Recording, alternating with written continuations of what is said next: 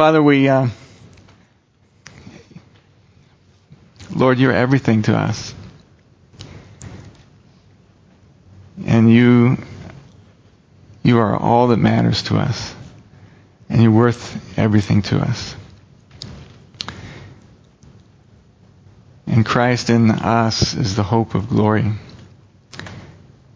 And that's an amazing thing to contemplate because we are, it doesn't seem like that special, but you love us so much. And we pray that your Spirit would be with us, Lord. We pray that you will um, give me wisdom as I preach today. In Jesus' name, amen. All right. Um, that song we sang, You Are Everything. You are everything. Um, and Christ in me. That reminded me when I, when I saw a poem, this is a little short poem that was written hundreds of years ago. It reminded me of that song, and this is how it goes. Christ within me, Christ behind me, Christ before me, Christ beside me, Christ to win me, Christ to comfort and restore me, Christ beneath me, Christ above me, Christ inquired, Christ in danger, Christ in hearts of all that love me, Christ in mouth of friend and stranger. This was written by a man who lived a long time ago in England. He grew up in a Christian home but he wasn't following the Lord. He had no interest in Jesus. He had no interest in God. So as a teenager, he wasn't there. But then, at that time, England was unstable and they were getting uh, invasions from Ireland. And an Irish ship came down. They raided his village and captured him and took him away to be a slave in Ireland. And he served as a slave for 16 years as a shepherd. And when he was a slave, going through that hard time, that's when he remembered what his parents had taught him. And he turned to the Lord for comfort. And he called out to the Lord, and he spent time when he was watching the sheep, meditating on the Lord and getting close to God. After 16 years as a shepherd, the Lord gave him a dream. In the dream, he was to escape and get on a ship and go to Ireland, uh, back to England. So he did that. He followed the Lord's leading. He escaped, got on a ship, went back to England, and he got trained as a as a priest in a monastery. Then he after he served as a priest for a while, he had another dream. This is interesting because Steve had a series of dreams that led him to come here to San Jose and plant this church. He had another series of dreams that led him now to go to Abu Dhabi. Well, this man had a second dream. And the second dream, there was someone carrying a stack of letters from Ireland. And on one of those letters, there was a label, and, it, and the label said, The Voice of the Irish. And when he started to open the letter, there was a voice that audibly spoke to him and said, Holy boy, please return to us. We need you. And he recognized this dream as having come from the Lord. So he obeyed, even though that meant going back to where he had been a slave. He didn't have very fond memories of that time, but he decided, the Lord's calling me. I need to do what he says. So he went back to, to the place where he had been a slave. Now, Ireland at that time had lots of different factions fighting with each other, and he had no alliances with any particular power. So he was at the whims and mercies of those people, and sometimes those leaders didn't treat him very well. They uh, he spent times where he was imprisoned. He had all his possessions taken away. But he kept on faithfully serving and preaching the gospel. And probably a lot of you have guessed now who that person is. That was Patrick. We call him St. Patrick. So the Lord worked through slavery, through hard times, through losing everything, through not having the political alliances, through his difficulties and stress. God advanced the gospel, and Ireland became Christian through, largely through, at least beginning through his work. That was around 400 AD. Now you move ahead another 600 years. This time England was subject to Denmark. So Denmark was ruling over England. And they were raiding England again, and this time they were taking slaves back to be their wives. They brought women back to be to be their wives. And those wives, many of them were Christians, and they preached the gospel to their husbands. They were faithful wives, preached the gospel to their husbands. They started getting saved. Meanwhile, people went from England and traveled around Denmark to preach the gospel. And in Denmark, they weren't afraid of them because they had no political power. So they let them move around freely. And gradually, people in Denmark became Christian. Until the nation was converted, largely, and the gospel moved forward into Northern Europe. And again, even further, later on, into Russia. So we see the gospel advancing step by step, moving forward. That's what we heard last week, the dynamic aspect of the gospel. So what we're going to talk about here today is 2 Corinthians 4 7. And it says, But we have this treasure in jars of clay to show that the surpassing power belongs to God and not to us. So yeah, if you don't have a Bible, you can raise your hand and, and the ushers will bring you a Bible. It'll be nice to follow along. I'm going to show all the verses on the screen, but it'll be nice to see how they fit together. Because we're going to be looking at the context for this verse, starting with what is that treasure? The treasure is the gospel. And that gospel is the message of grace. Grace in Jesus Christ, bringing us the Holy Spirit. And then he goes on to tell us um, after this passage, or in the midst of this passage, he's talking about how to spread the gospel.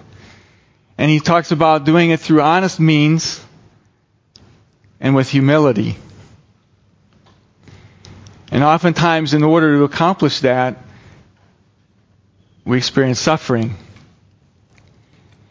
But that is well worth it because the, the treasure is far worth more than everything else.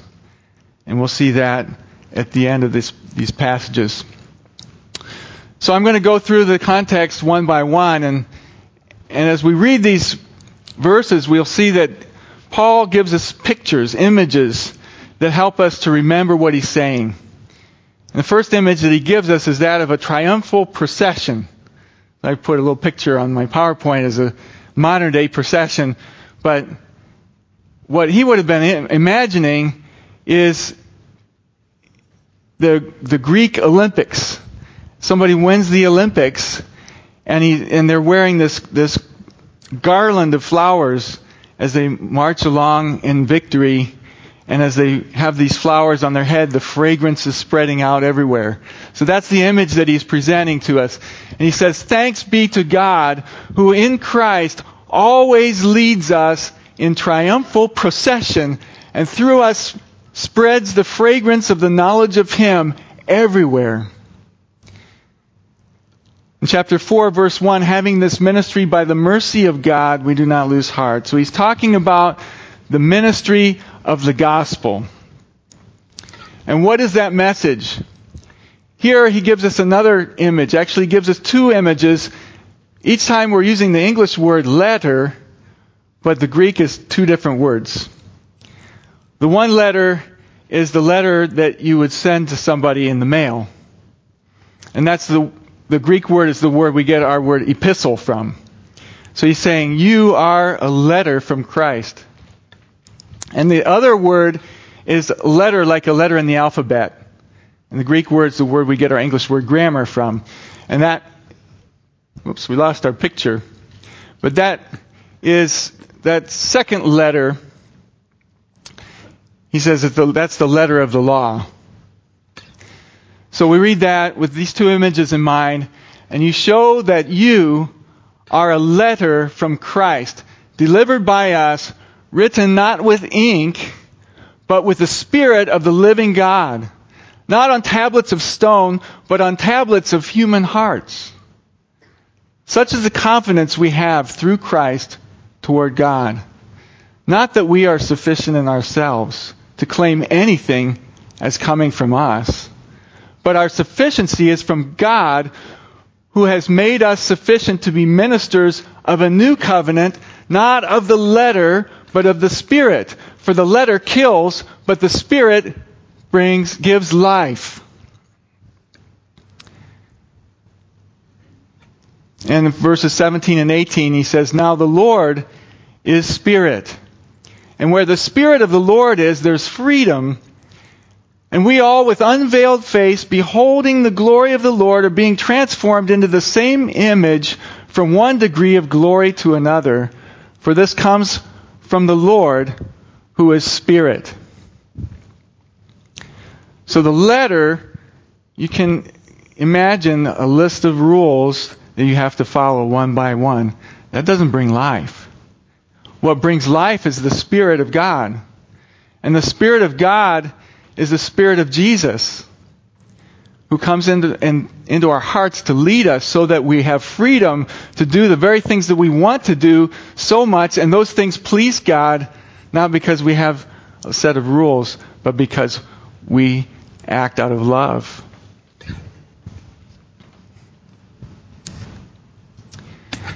Well, how do we bring this gospel, the gospel of Jesus Christ, where we're, really not just bringing people a message in words, we're bringing them and introducing people to Jesus Christ so that they can enjoy the great treasure of knowing Him just as we do.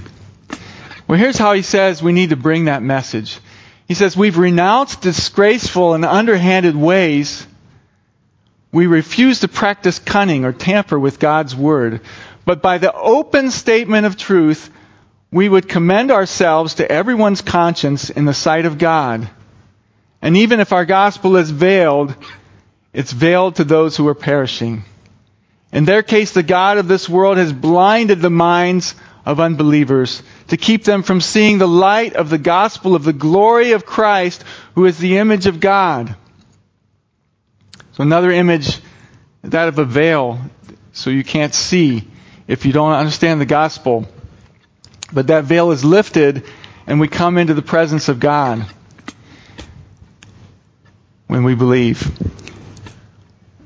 And another aspect of how the gospel message is brought forward is in humility. And I just want to say something about humility, and that is there's an element of humility that only comes when God puts us through trials. To some extent, we can try to discipline our minds when people say, "Oh, you're you're so great." You, you know, you you can discipline your mind and say, "No, that's I'm not going to let that get to my head. I know who I am, and I'm just a servant of the Lord." You can discipline your mind that way, but there's another aspect of our experience where God allows us to experience His purging and difficulties and trials in life. Because He knows that our pride can be all pervasive. It gets down into those corners where we don't see things that we don't understand about ourselves. And, and God will work those things out through us. So, he says in verses 5 and 6, For what we proclaim is not ourselves. But Jesus Christ as Lord, with ourselves as your servants for Jesus' sake. For God, who said, Let light shine out of darkness, has shown in our hearts to give the light of the knowledge of the glory of God in the face of Jesus Christ.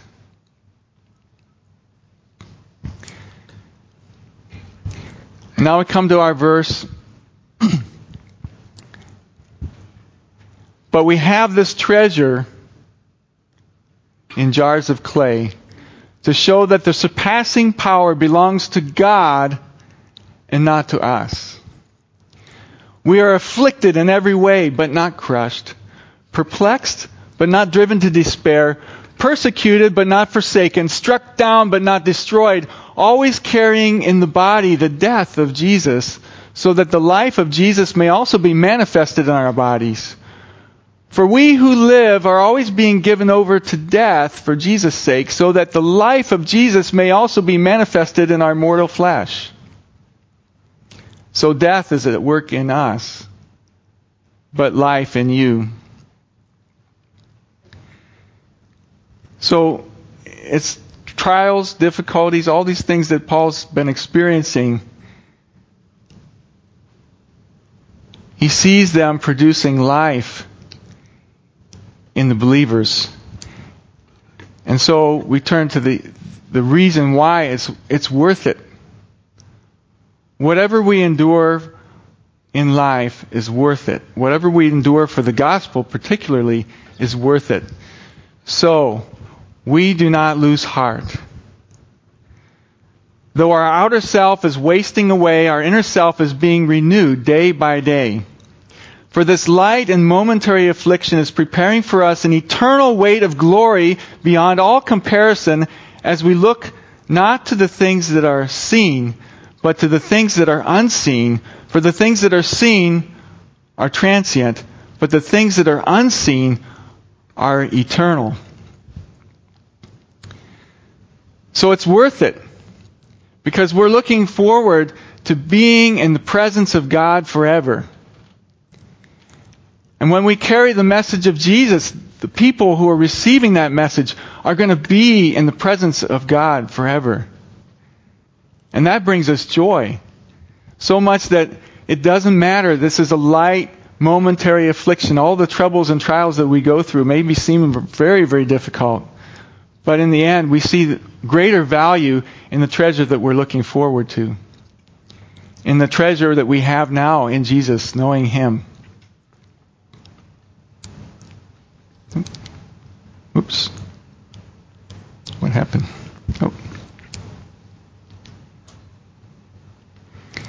Yeah. So we come back to the verse again. But we have this treasure in jars of clay to show that the surpassing power belongs to God and not to us. So now it becomes clear that we've looked at all the context. Each phrase in this in this verse has meaning.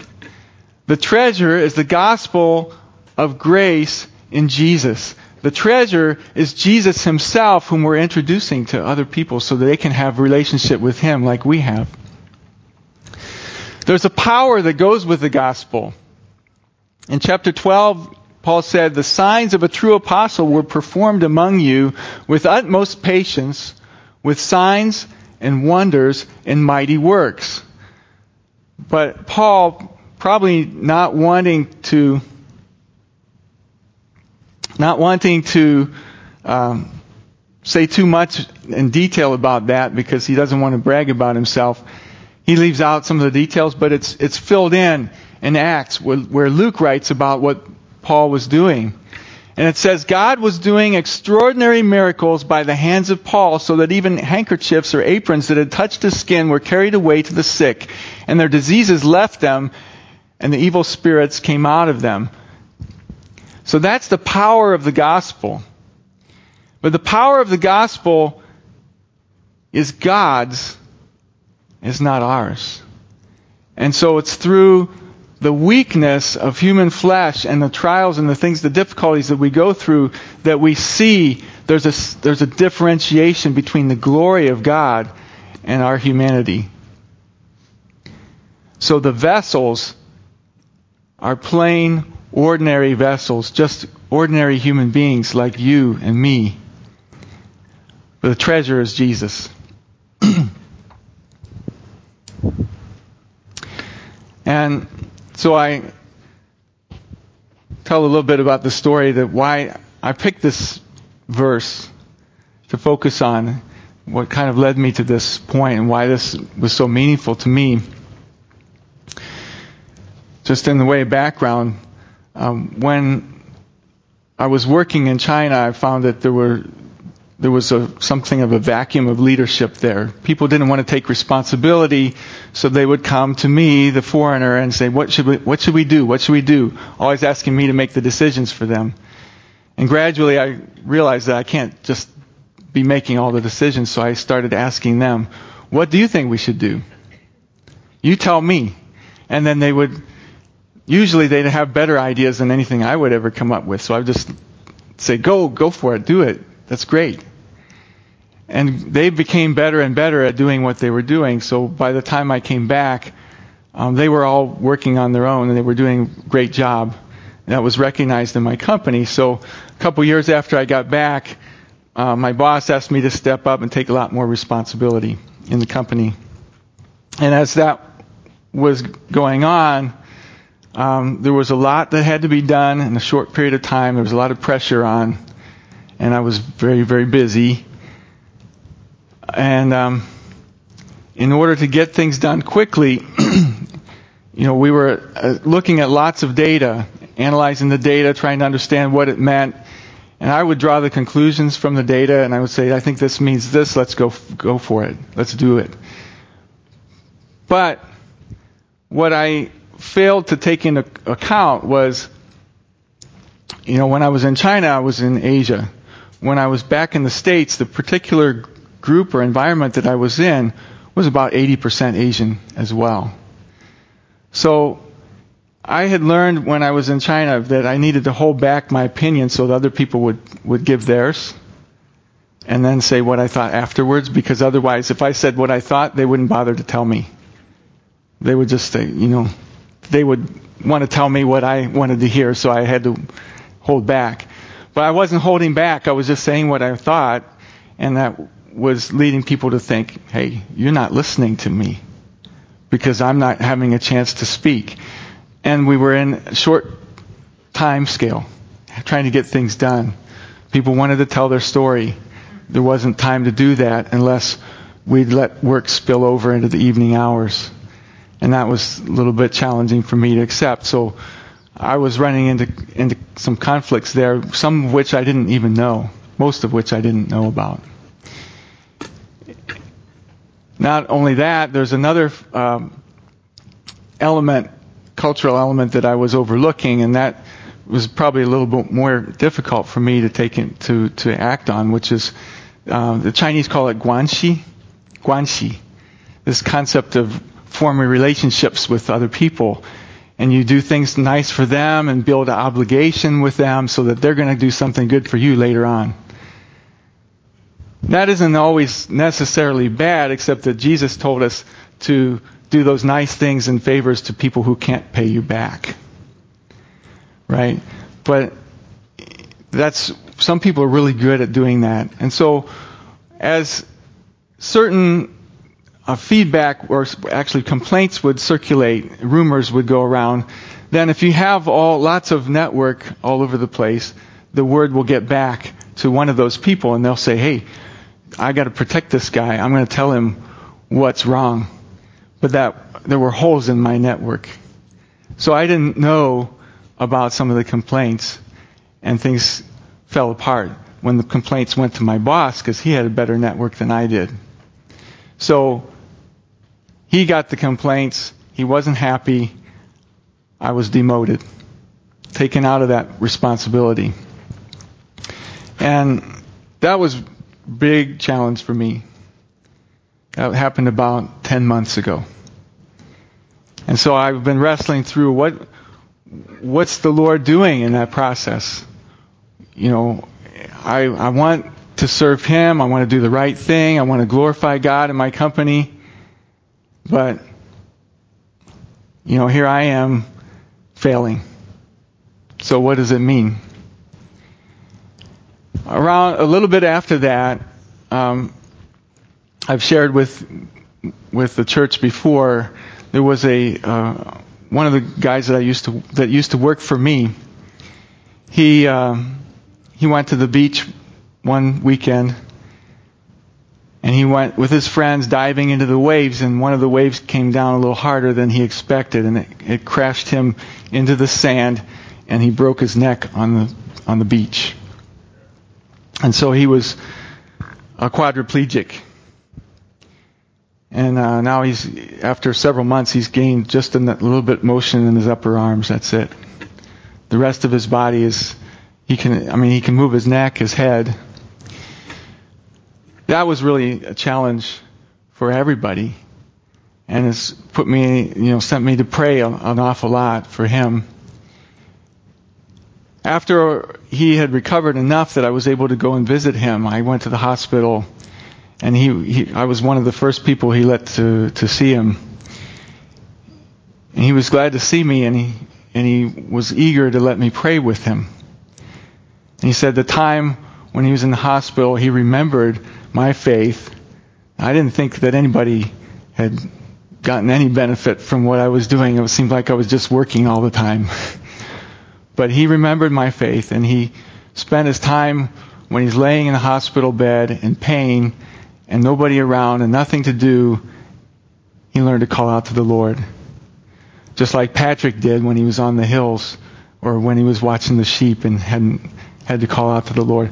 He learned to call out to the Lord and, and this is when he he developed a relate, real stronger relationship with him.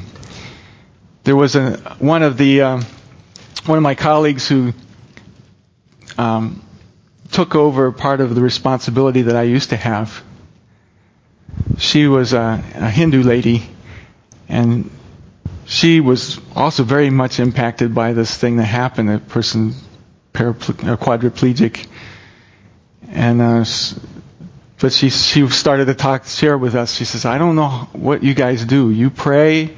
She says, "I don't know who to pray to. I meditate. I, there's no there's no God to pray to." so we we had some of those conversations, and I can't say that it accomplished a lot, but you know the Lord works. Well, sometimes it takes a long time, so I, I don't. What what I can say is that you know whether I was successful or a failure had no bearing at all on the work of God's kingdom going forward. Because God will accomplish His purpose. The vessel is not important.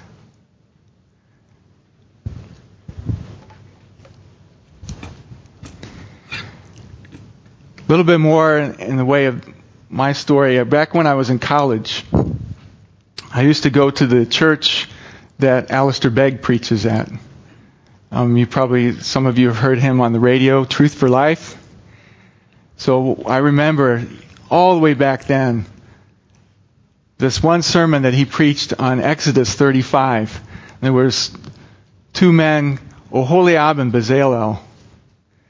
And seems like obscure names, but I, it stuck in my mind. I, I went back, I was thinking about these things and I, I remembered all of a sudden, oh, Oholiab, oh, let me look him up.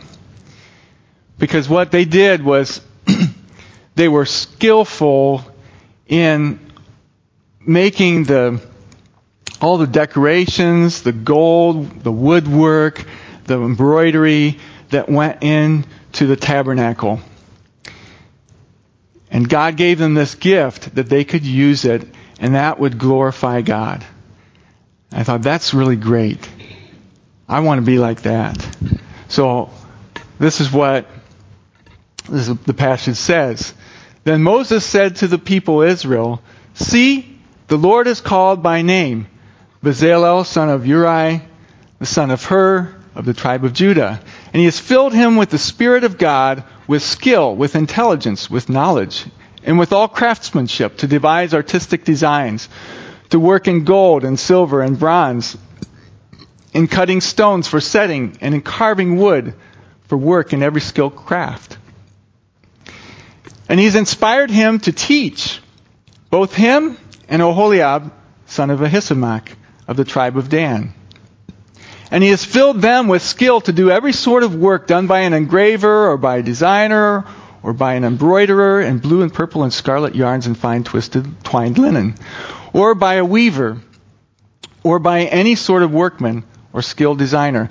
Bezalel and Oholiab and every craftsman in whom the Lord has put skill and intelligence to know how to do any work in the construction of the sanctuary shall work in accordance with all that the Lord has commanded. So that was the passage, and I thought, you know, this is great.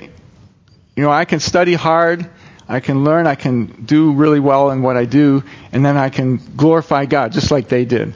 But what I didn't notice at that time, and I, I wouldn't blame Alistair Begg, that was 30 years ago. I, I probably don't remember what he said. But what I noticed when I went back and read it recently, you look at the, all the verbs and all the actions, who's the subject? It's the Lord. The Lord called Bezalel. The Lord filled him with the Spirit. Oops.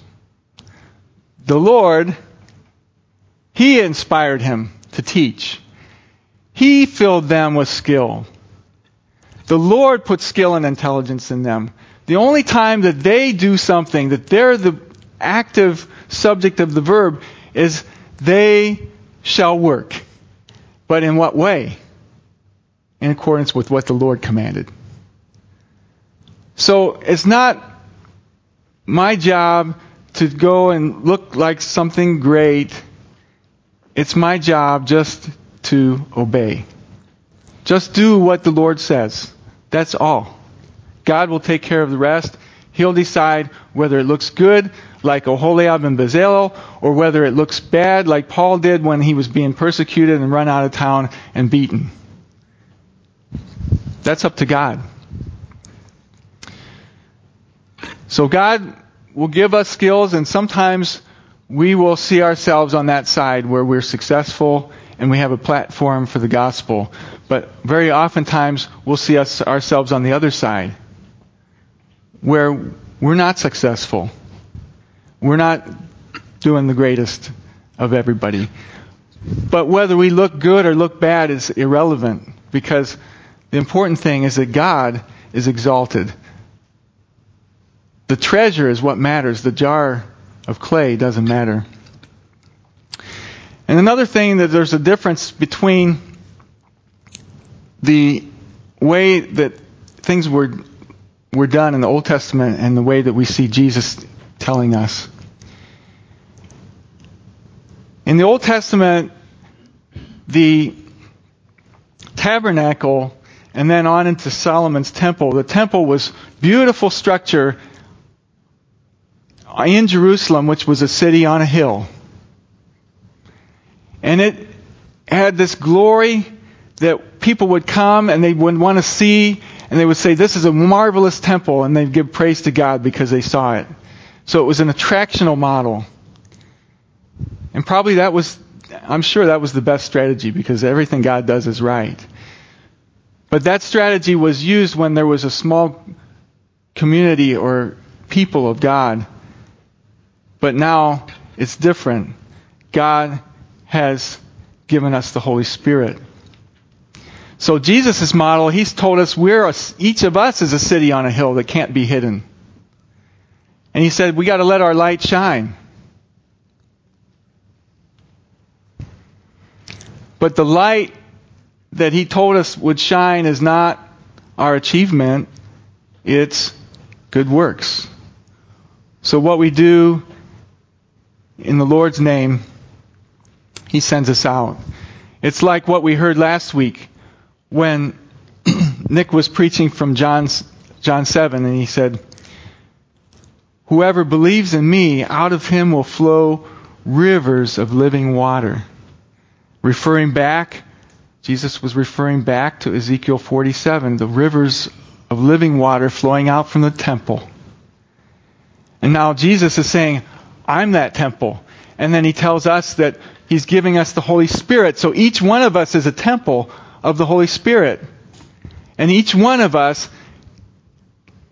takes that living water and it's flowing out from us and bringing life wherever, wherever we go. So we not, now we don't have one city on a hill to shine the glory of God. We have millions and millions of cities. You and me and every one of us is a temple of the Holy Spirit who goes out and shines the light of the glory of Christ to the world so that his name is praised when we just obey and carry his message out to the world.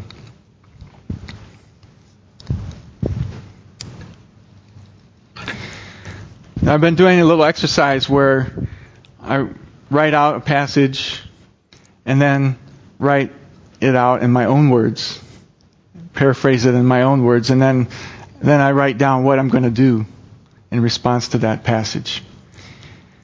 I got this idea from City Team, and they're doing some discipleship ministries. So this was my paraphrase of the text. The absolutely precious gospel of Jesus is entrusted to the frail physical bodies of men and women like us.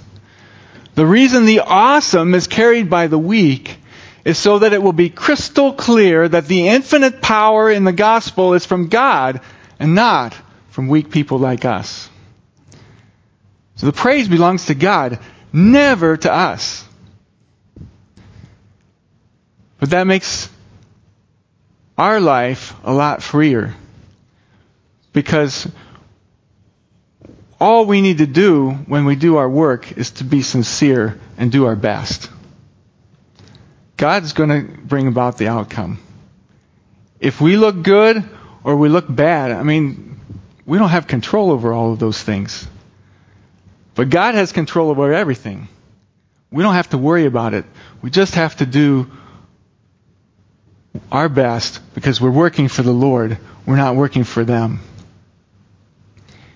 That's a big burden off of, off, off of my shoulders. I don't have to experience that pressure.